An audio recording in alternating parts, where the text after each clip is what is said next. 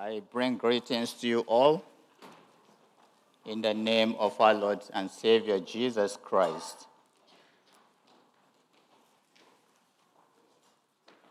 Merry Christmas. I can hear you. Wonderful. I believe we are all looking forward to the new year with joy and expectations. And I believe to your Christmas went well. I give God the praise for this opportunity to actually look into the Word of God together this morning. It's a very demanding passage and a very demanding one indeed. We have uh, all our views about this passage, but either way we understand it, in terms of the way our worldviews has affected us in terms of the ways our thinkings, our emotions, our feelings, and our motives will allow us to read into this scripture today. One thing that is clear is that we have a common ground to operate, and that is in the Word of God. I will be bringing message this morning from the book of Matthew chapter 7. Matthew chapter 7. And we are going to read through the first seven, I mean the first six verses, from verse 1 to verse 6. And here we find the teaching of the Lord concerning judgment, or how we judge each other. Turn to Matthew with me, chapter 7, verse 1 through 6. And I will read while we go into the message. Judge not that you be not judged. For with the judgment you pronounce, you will be judged. And with the measure you use, it will be measured to you. Why do you seek the speck that is in your brother's eye, but do not notice the log that is in your own eye? Or how can you say to your brother, Let me take the speck out of your eye, when there is the log in your own eye? You hypocrites. First take the log out of your own eye, and then you will see clearly to take the speck out of your brother's eye. Do not give dogs what is holy, and do not throw your pearls before pigs, lest they trample them underfoot and turn to attack you. Please join me in prayers. Father, we are in your word, and we pray, Lord, in heaven that you open our hearts, you open our eyes, and you open our ears.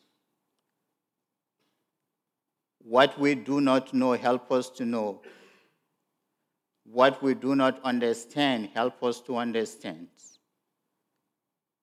Spirit of the Lord, have your way in our midst and use your word to help us see ourselves the way you see us. May we be willing, as you bring conviction to our hearts, to lay our hearts and our lives just as it is, that we might experience mercies and grace through your forgiveness and through your grace. We trust you, Lord, in heaven to help us that we will leave this place not the same way we came, for we know your Spirit is here to do what we cannot do for ourselves. Thank you, blessed Redeemer. We ask all this with thanksgiving. In Christ's name we pray. Amen. Maybe I will introduce my message with this brief story. I remember as a young pastor in training, Now, by definition, the nature of the program, then that was home in Nigeria, back home in Nigeria. The nature of the program is such that you don't graduate without taking a time out to do what they call a kind like a, a, a kind of a mentored ministry that we have it here. But I think the goal is to give you experience as a growing minister. And the nature of the program is such that you will be sent to work under an experienced minister. So in my own case, I went to Northeast, and there I was in a church trying to learn ministry under an experienced minister. But there was this night that a woman came in the night. And when she came in the night, she came crying. I don't know what the cry was all about, but she met with the pastor that I was working or receiving training under. And then after the time was over, he called me after he had prayed with her and tried to comfort her the best way he could. He called me and he says, Peter, I know early mornings you are busy sleeping, partly because in the night you spend time studying or praying. But I will plead with you to change your schedule because I will want you to go with me to visit a family. This woman that came had problem in our home. And in obedience, I did what he asked me. And I woke up early enough just to see that I joined him for that little uh, trip. Now, when we went to the house, before we went, we were walking on the road, and he was taking the time to intimate me on all that he had in terms of discussions with the woman. And he told me so many things that she told him. On arrival, we found the man trying to set the house in order, the children for school, and then the woman was seated somewhere at the end of the house. So when we came, the pastor invited them, and we all sat in a round table. And then he asked her this question You came to see me yesterday? She said, Yes. Can you please tell me, to the hearing of your husband and in the presence of my colleague, everything you told me yesterday? And she narrated everything, just as she had told him. And afterward, he asked the husband, Have you heard all that she has said? He said, Yes. What have you to say? And when he opened his mouth to speak, and this is the breaking point, at least for me, he said, I am very glad and happy today that I have not only one pastor, but two pastors to listen to the story of my journey in this marriage and especially with this woman. And he said, Pastor, in the whole of Scripture, I have only a chapter in a book and a verse in the book that has kept me in this marriage. And as he was talking, I was listening to my heart because after the pastor told me what the woman had told him, I have concluded on the man that this must be a very wicked husband. And I was young, both in age and in terms of training. But here we are. When the man opened his mouth to talk, he was thanking the Lord, not for the whole Bible, but for a chapter in a Bible and a verse in the Bible that kept him encouraged to stay with his marriage up until now. And he made reference to the book of Job, where Job had to say that despite all of my afflictions, so long as the breath of God is still in me, my tomorrow may change. And so he was living with this woman in the hopes that his tomorrow will change. In other words, he was living with this woman with a hope that she will change. And so when he said this, I was really touched. And the lesson I drew was that it is not always wise to draw conclusions. For me, primarily, it is not always wise to draw conclusions just by hearing only from one party, especially when people have issues together. Now, I am not bringing this story to say the women are always right, the men are always right. That is not what I'm trying to say. What I am trying to say is to draw our attention by way of introduction into the passage that is in our hands, that as human beings, we have the tendencies to be judgmental even when we don't have the facts on ground. And so when God is saying, judge not, God is not saying that we are not to judge completely. The spirit of this text is on condemnation. Now, the Sermon on the Mount, as we have been listening, the Bible says in the introduction of the Sermon of the Mount in chapter 5, verse 1, that Jesus was speaking to a crowd. But can we be able to make distinctions about the crowds that people was talking to? Because in the concluding part of chapter 4, the Bible makes it very clear that Jesus did a lot of healings, and the news about the healing spread all over. And so people who had health issues were rushing to see how they could get attention from Jesus. But we need to see the kind of people that had made this crowd, because sometimes the temptation is Jesus was talking to his disciples. In one sense, it is true. But the zealots were there, the Sadducees were there, the Pharisees were there, the disciples were also there, but much more. The disciples that were designated apostles were also there. Now, I have sat in your midst and I have listened to messages from this pulpit. I know sometimes when Pastor Tanner, Pastor John already are here preaching, I know when they are making a general statement. This is, take this as a crowd. I know when they are making a general statement.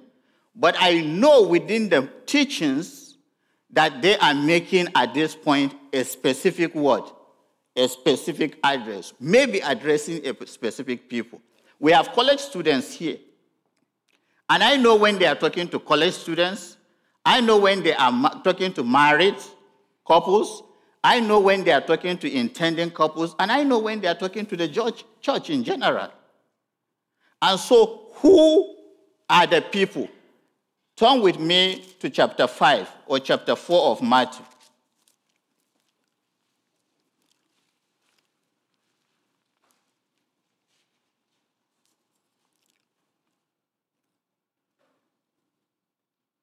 I will read from verse 23. And he went throughout all Galilee, teaching in their synagogues and proclaiming the gospel of the kingdom and healing every disease and every affliction amongst the people. 24. So his fame spread throughout all Syria. And they brought him all the sick, those afflicted with various diseases and pains, those oppressed by demons, epileptics, and paralytics, and he healed them. And great crowds followed him from Galilee and the Decapolis, and from Jerusalem and Judea, and from beyond the Jordan. Seeing the crowds, he went up on the mountain. He sat down, and his disciples came to him, and he began to. So we can identify the nature of the crowd that Jesus was talking to. Now, for whatever reason they were approaching Jesus, Jesus had this to tell them that by coming and believing in me or by following me, more is required and expected of you. In other words, you're identifying with a king, you are identifying with a kingdom, and as far as life in that kingdom is concerned, this is how you are to live.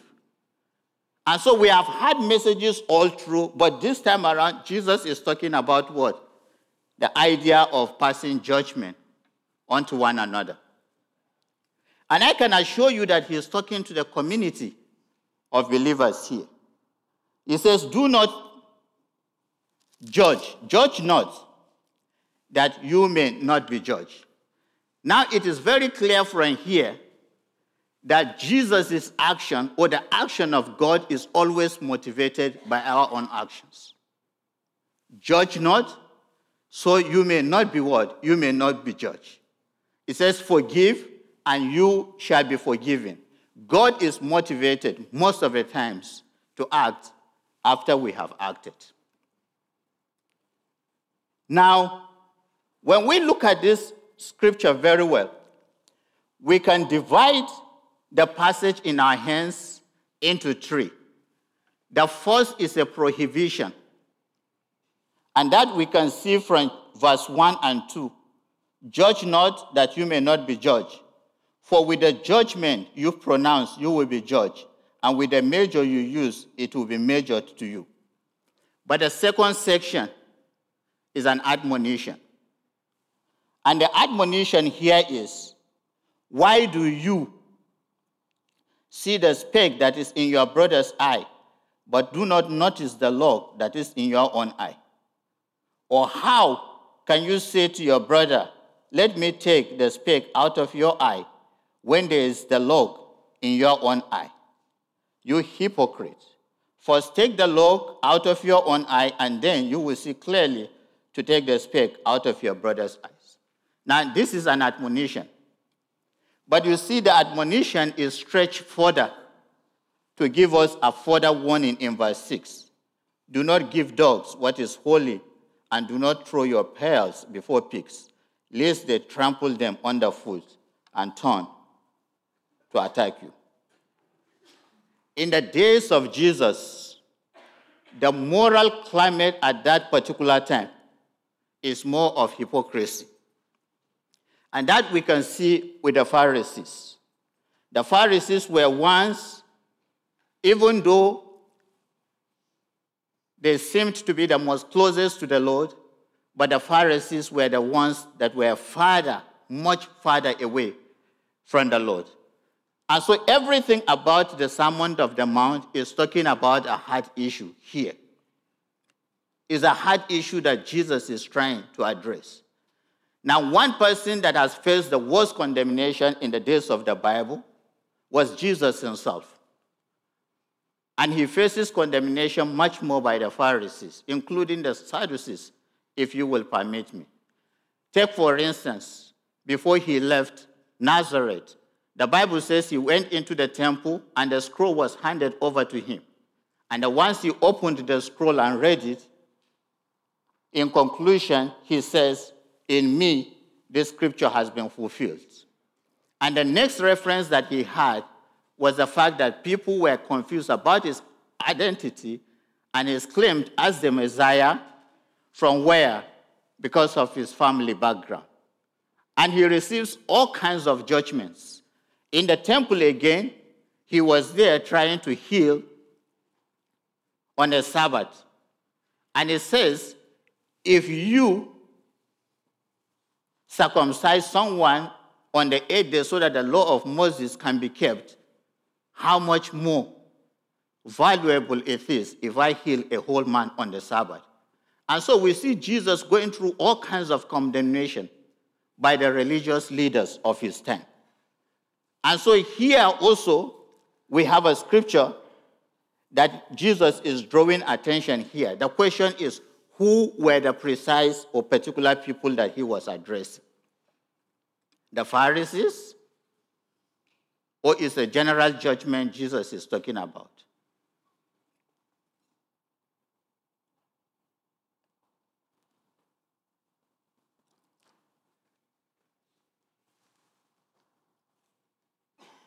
John preached from chapter 6 last week when he was talking about the birds in the air and the lilies.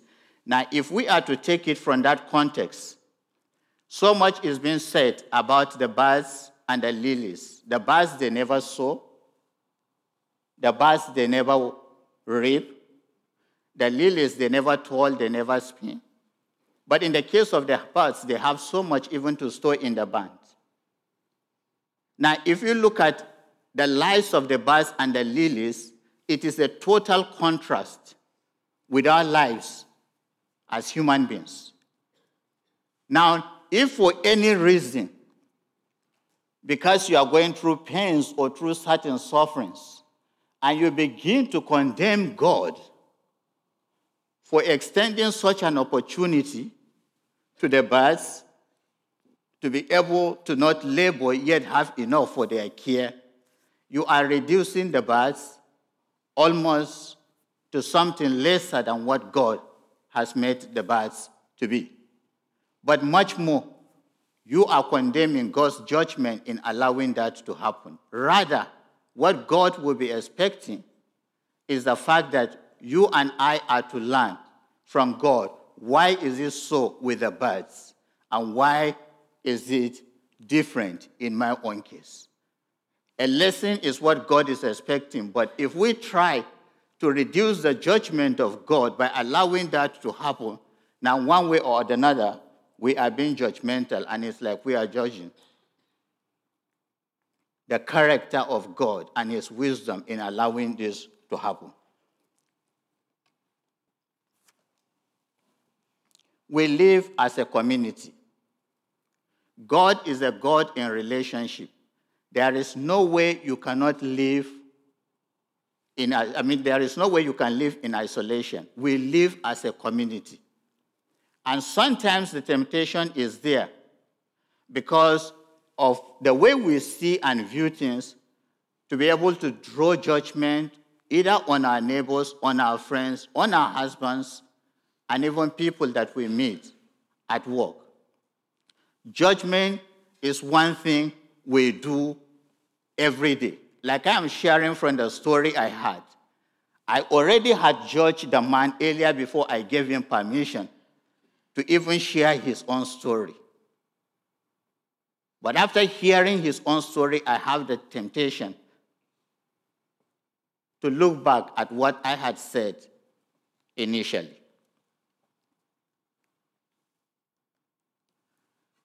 You see, there are things that are happening in this story. When God is talking about you having a sawdust or a log in your eye, and then you are now having the ability to see the tiny issues in the eye of your brother. Now, brother is mentioned about three times here, clearly defining the fact that God is talking about a community of believers. It is the community of believers that Jesus is addressing here. But you see, if you have a log in your own eye, or a speck in your own eye, and then your brother has a log in his own eyes, either way, what the Bible is teaching us here is that both logs, as we can see, are issues that people are struggling with. Take it as a problem or spiritual problem. But the temptation always is that we try to see the issues in people's lives, forgetting the very issues that are in our own lives.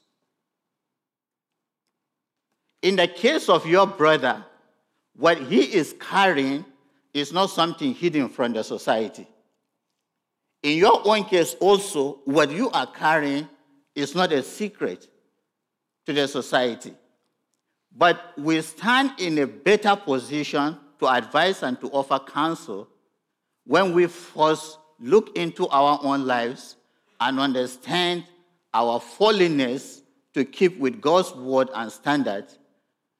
It is from there we can have the justification to be able to advise, to encourage, and to counsel.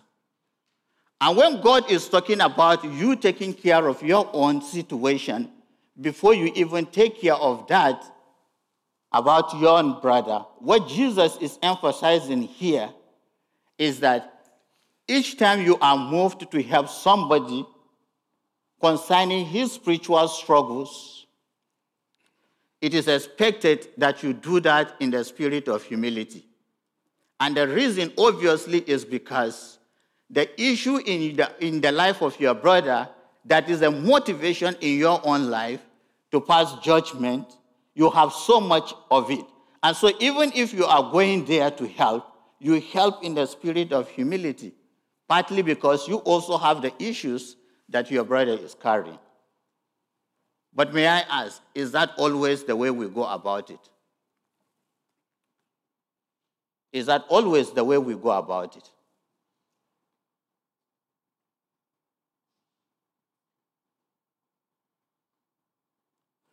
You see, people will always want to be heard, and people will always want to be justified.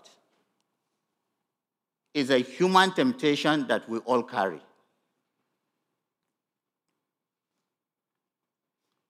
People will always want to be heard than for others to be heard. Now, if at any time, even when it is justified that you are on the right, it is expected that you see the struggles in the life of your brother with some sense of compassion. We judge people thinking about the judgment that is being expected on our own lives also. Now, God is not condemning judging, but He is condemning condemnation. We judge to condemn people. But when we judge to condemn people, we put even the calling of God upon our lives to disciple people at risk. Who will ever want to commit to the gospel?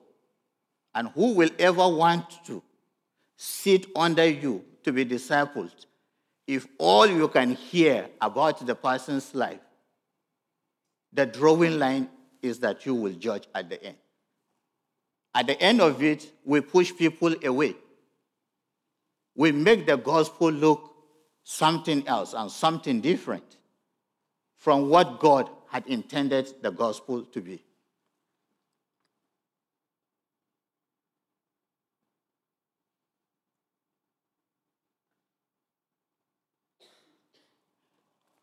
Now, if God is saying we should not, what then is the motivation? What should motivate you, even when you see issues in a brother's life? Since it is clear from the scripture that chances are you have more issues in your own life than the one about your brother whom you are condemning. What should be the spirit under which you can approach people with issues like this in life? It is expected that we do that in love. Love must be the determining factor. Even if you go to help somebody, assuming that there's no condemnation attached to, deep in your heart, are you motivated by love? Or is it just that you want to hear the story about the person so that you play around with it? If you understand the love of God in the manner that the Bible has explained, you be careful in the way you see people's issues and even in the way you talk about the issues. We are not to be judgmental, and especially judgmental by way of condemnation. You will have no gospel to share if all you know is to know about people's stories and lives and then draw a judgment on their own lives. But 90% of what we do most of the time is that we try to judge in the spirit of condemnation.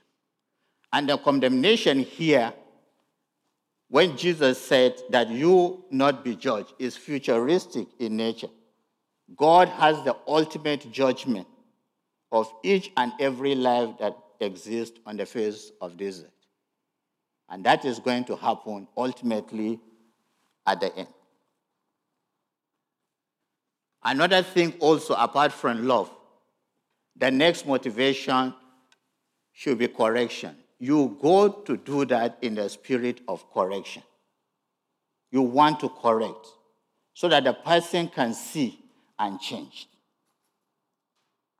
Because you yourself have experienced the love of God you have tasted of his forgiveness, and so you are motivated to bring that across to the person so the person can see the love of God and be willing to be open to the forgiveness that God has to offer.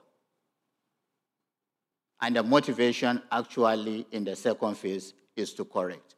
Do we go to people? Do we hear? Do we see issues in people's lives and we go there with the hope to correct? Is it correction that is the motivation? Jesus warned against calling someone fool, but he referred to some people as, as fools, even in the Bible. But what's the motivation? The motivation was to correct. Should be motivated by love and with the hope to correct the person. But as you are seated there, has that always been the motivation?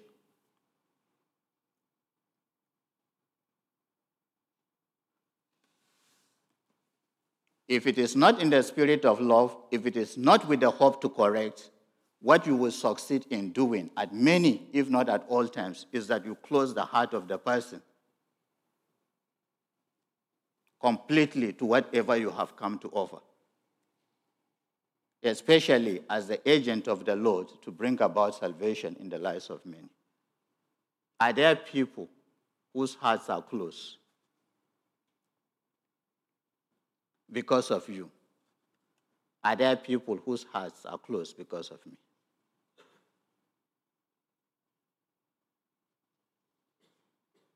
What do we know about each other? And how are we handling it? What do you hear, and what's always your response?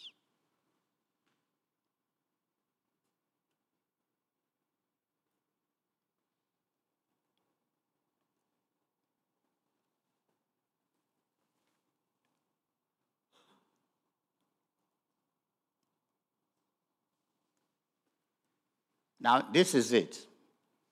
And until you apply this practically, it's very hard to experience the blessings therein.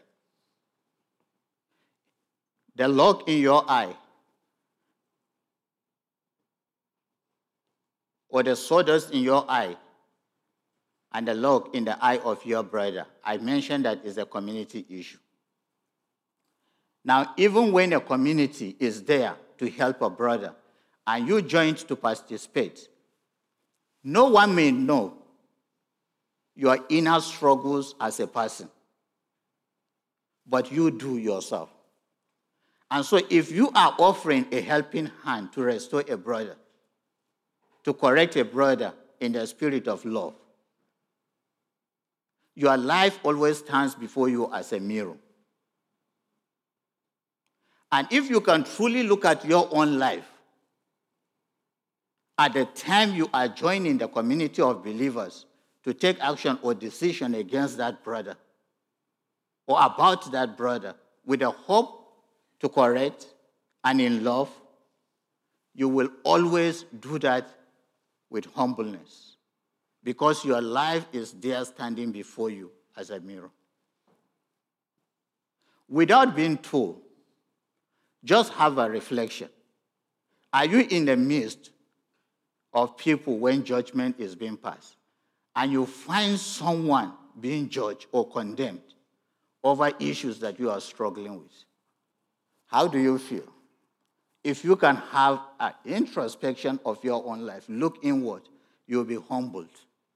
Because if it is known, then one way to the other, you will be placed alongside the person and be condemned. And the fact that it is not known is not a reason for pride. If anything at all, is a reason to look back to God that I am just but like this person. Is there anything you can do with me to be a part in helping to correct this brother? But even as I try to join others in helping him to get corrected, I need your correction as well. The one thing, one scripture that explains this more powerfully is John chapter 8, where we have the issue about the woman that was caught in the act of adultery. Turn with me to Matthew, to John chapter 8.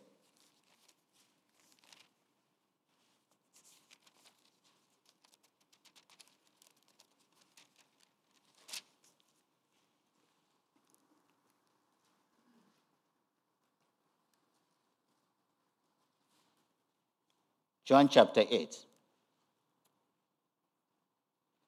They went each to his own house. But Jesus went to the Mount of Olives. Early in the morning, he came again to the temple.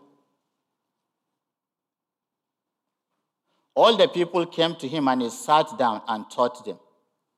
The scribes and the Pharisees brought a woman who had been caught in adultery, and placing her in the midst, they said to him, Teacher, this woman has been caught in the act of adultery.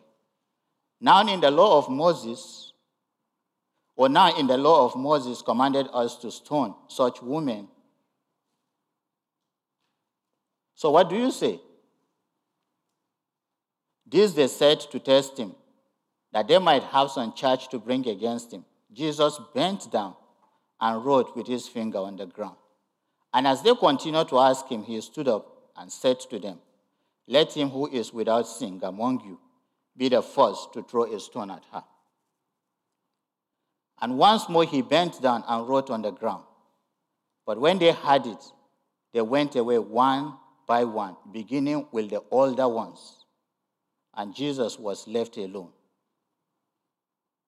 with a woman standing before him. Jesus stood up and said to her, Woman, where are they? Has no one condemned you? She said, No, one Lord. And Jesus said, Neither do I condemn you. Go, and from now on, sin no more. I read this scripture to draw our attention to just one thing. If you look at the story, how they left is of importance.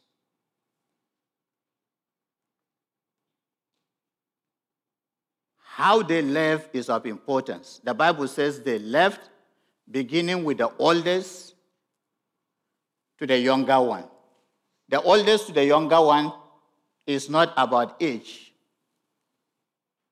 it's much more about their exposure to the Lord and their experiences about the teaching of the law. Because in the law, it is mentioned that when you accuse someone falsely, the judgment that you intended to be passed on that person shall in turn be passed on you.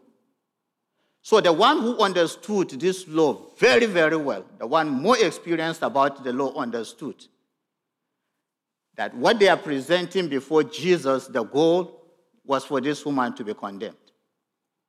If truly this is the case, once you are caught in that act, you will be condemned. And so, if at the end of it, it was a false accusation in attempt to see that this woman is condemned, if at the end of it it has been assessed to be a false accusation, what do you expect? The date that they wanted to be pronounced on her shall in turn be passed on to them. And knowing fully well where Jesus was going with that statement, the one who understood the law very well was the first to leave following the order.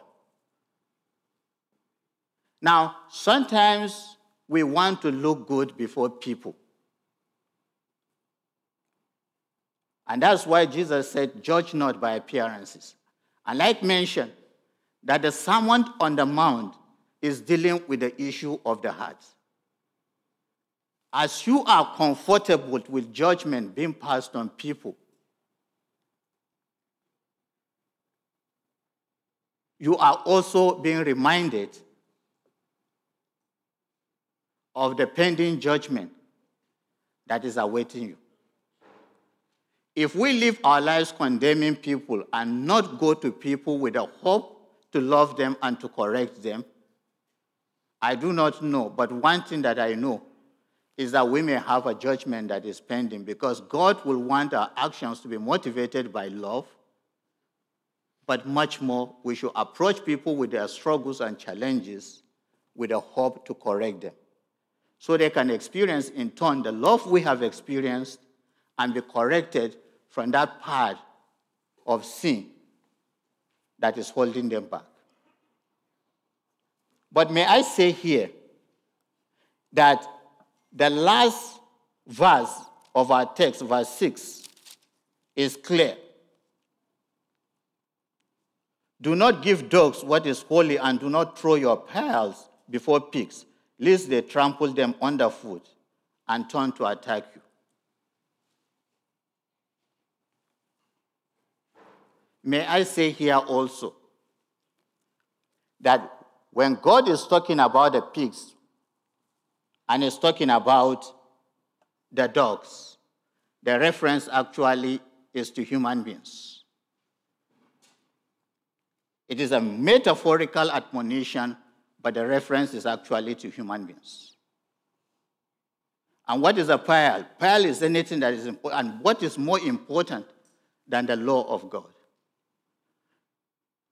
Now, there's a limit to brotherliness. Even in the hope to correct a brother, there are some people who may persist and insist on their sins and on their ways of life. When you find a strong hesitance to the application of God's word, then you need to be careful. Because the tendency is that even the word of God that you are trying to use in helping to correct somebody in the spirit of love can be trampled upon. Do we have and seen people who may even abuse believers, the church, leadership in the church, and even the Word of God? Do we have people like that? We do have people like that.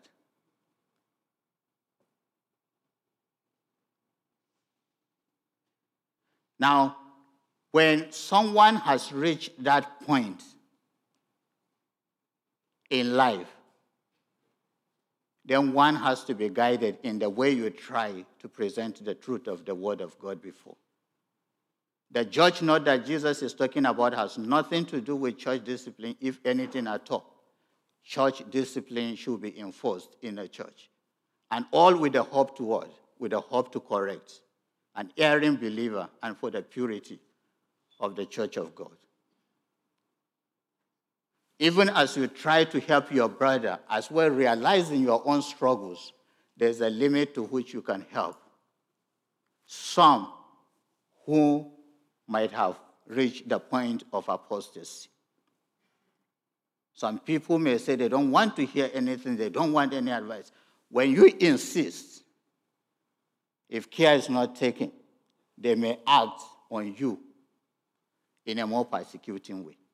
And so God is drawing a lessons here. We need a lot of wisdom, we need a lot of discernment in the way we treat or we try to correct people. And that is what God is saying here.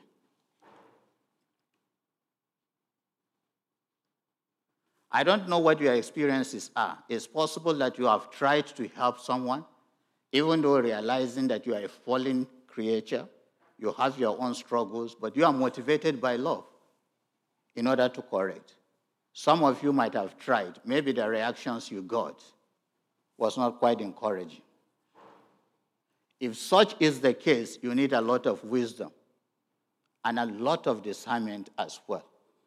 Because if care is not taken, it might turn back to be insultive on you, and even the word of God that you are trying to present might be abused.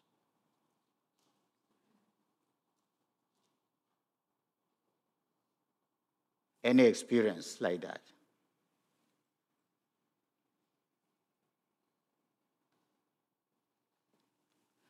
Now, if Jesus is telling us not to be judgmental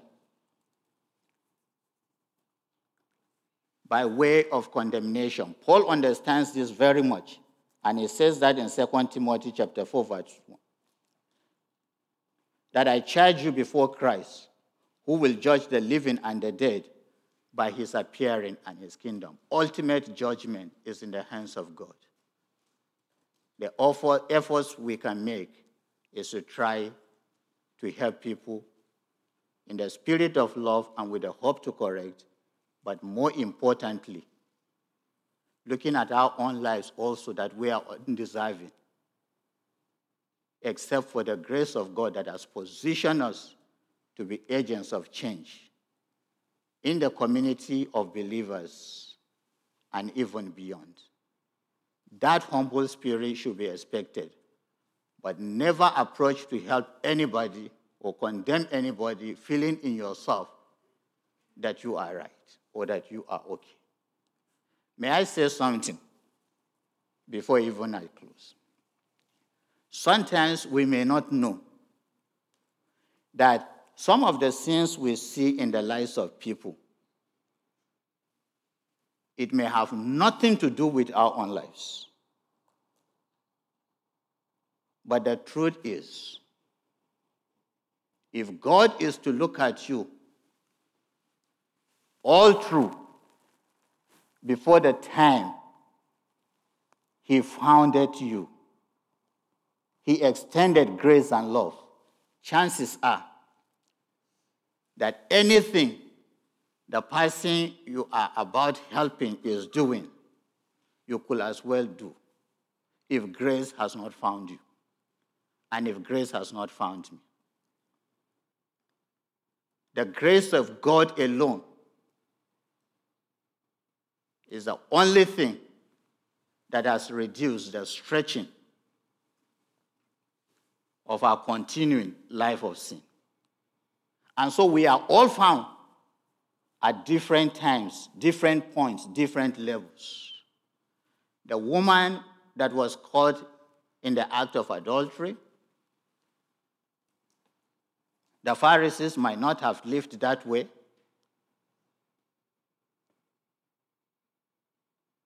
But we all know so much about their lives. Some of us may say, I've never been a drunkard, I've never lived a life of immorality, I've never. Thanks be to God, but we are to say that with grace. If the grace of God has not found you, the very things you are proud about that you have not done, you could have done it. And I will support that with scripture. When Abraham went to Gerar, and he presented his wife as his sister before Abimelech. You know, one of the things that he was using before God was that I am what? I'm innocent. In the first place, he told me that she is his wife. I haven't done anything with her. No, the beauty of that scripture was the response of God. He says, I was the one who stopped you. In other words, without my help, you would have gone beyond. This justification that you are presenting before me, you wouldn't have had the courage to. But I was the one who had stopped you. We don't know what God has stopped us from the salvation we all had received. If anything at all, we should be humble. We should be humble. If we demonstrate the love of God in sincerity, And if our response to issues that we see in the lives of people is done, in the spirit to correct, so much will be happening, and people will find the church a place to come. But much more, people will find the gospel as something to embrace. That is the beauty of the gospel. After all, what is the gospel all about? What is it all about? Jesus said, I have not come for those who are well, but I have come for those who are sick. Do you understand how fallen you are? Have you been motivated by love and a hope to correct as you listen to the stories of people? Or are you living in the spirit of condemnation, judging people to condemn them? I said this story on purpose that that was my thought when the pastor called me. If I had no opportunity to be in that meeting, I will leave condemning that man. Continue. But the woman was the one at fault, at least from what I understood. And I have drawn the conclusion that I will never listen to a story from one hand and draw conclusion without giving the other person the opportunity. Nicodemus said that in John chapter 7 concerning Jesus. Can we judge someone? Does the law allow us to judge someone without first giving the person a hearing? There are people in the prisons. The most painful thing is to be condemned when you are right. Not everybody that is there, that is there because of any fault of theirs. Sometimes. And that is why Jesus said, Consider those in prison as if in prison with them. And even in terms of judgment, he said, When you judge yourself, you will not be judged. When you hear things about people, be honest before God that that could be me outside of your grace. Fill me with your love, that I might have words from you to talk to. Put your life in the mirror. It will humble you and the strength of the power of God will walk through everything you say to the breaking of the hearts of men. Have you been condemned? There are people who are hurting because they have been condemned. Ordinarily, even within a family cycle, is a hard thing. Are you filled with the love of God? What do you see and hear around you? God is challenging us today to make them warm, to encourage people from the love we have received, and to move into the society as agents of God's grace, to give encouragement and hope, not to condemn. When we condemn, we are putting at risk the ministry of Jesus.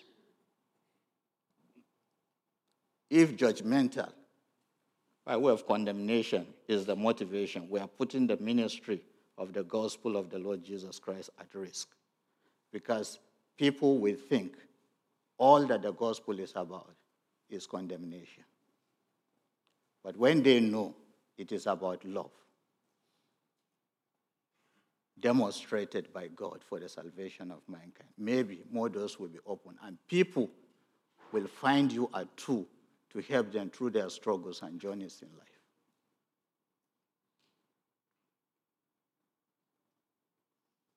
It should be emphasized, however, there's a limit to brotherly love. There's a limit to which you can help people, even if you have the motivation to do that from the angle of love and with the hope of correction. Some people may resist it may refuse it and say, Don't say that. I don't want to hear that any longer. It's done with that. And it is the counsel that God is giving here. Don't give dogs what is holy. And I said God is talking about human beings here. The book of Revelation has it very clear. He says, outside of God's kingdom, in eternity, outside of those who are within his fold, he says, outside there are the dogs. And he listed what that means those who have done this, those who have done that, and the rest of it. And why are they being referred to as dogs? Dog is a pet, is a household pet, but is never allowed within the temple area. A pig is an unclean thing. That is for God to do, and we can know when we get to the point that people don't take our approach to them to help them with their own issues, even when we realize we are fallen creatures, but we have the grace from the Word of God to give encouragement and hope for them to be corrected. The moment that is being rejected, then you need a lot of discernment. You need a lot of wisdom. And you need to be in the spirit of prayer, if at all you should continue with that. Otherwise, the reaction that you are going to receive might not be helpful. In fact, if anything, you allow people to say all kinds of things and words against the teaching of the Word of God.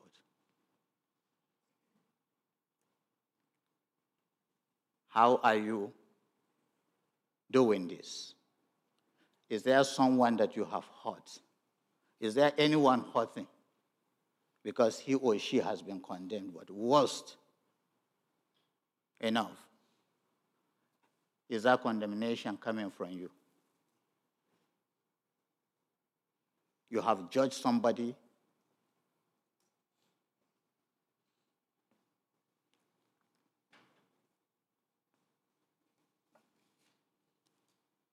to such an extent that you don't see God able to work and to do some work of corrections in the life of the person. I have a neighbor back in Nigeria, and I will say this in closing. I had the boldness and the courage to preach to everybody, but not that brother. Incidentally, his name is Bitrus. Bitrus is in Hausa language is Peter. So to some extent, he shares and bears my name. Bitrus in Hausa is Peter. Bitrus smokes Indian hemp, he does all kinds of things. But I have judged Bitrus since I don't have what I believe could do anything to change Bitrus. To my surprise, one day I was in church and the next person in my front was Bitrus. How Bitrus came to faith, I don't know. But here before me, and I think God did that on purpose. To be honest with you, Bitrus rose to be a very committed missionary in fact, he had asked them once, and I was in the hospital to pray with him, and he was talking to God, Lord, how will these converts be doing today, Sunday?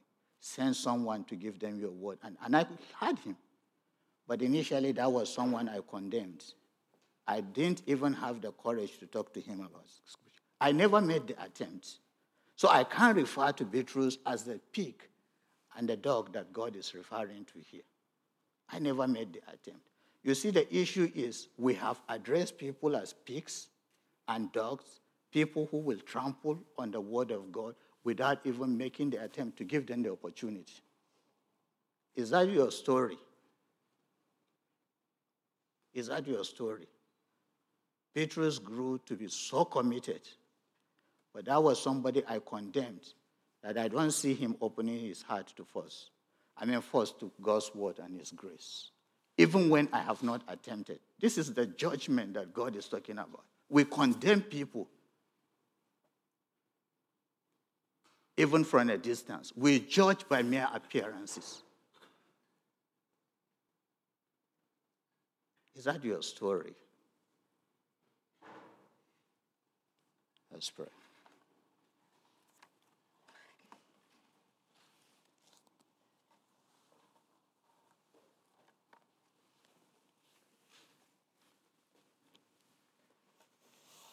Let's pray.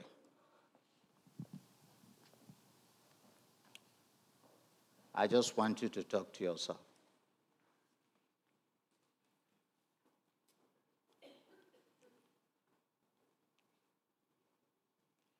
Father, we just want to give thanks to you for the truth we have heard and learned. We pray that, Lord, you will guide us and you will help us to be motivated by love and to see our lives first as we approach to talk to others. Deliver us from the spirit of judgmentalism. Fill us with your love and help us to offer your love to people first, all with the hope that they can be corrected by you through the working power of your grace by your Spirit. Address these issues in our hearts and lives, Lord, and help us to take this scripture closely as we study it so we can come under conviction about how we had lived and about how you will want us to live. Correct and make the changes where necessary, but help us to live here humble that we first experienced your love. Lord, your love has come to correct and to change our lives from the directions that we have taken away from you Lord, use us as agents that we'll have others, Lord, on this path and in this journey with us towards your will and by your Spirit. We thank you, Lord, for answers to prayers. It's a simple prayer, but honor it for Christ's sake. Christ's name.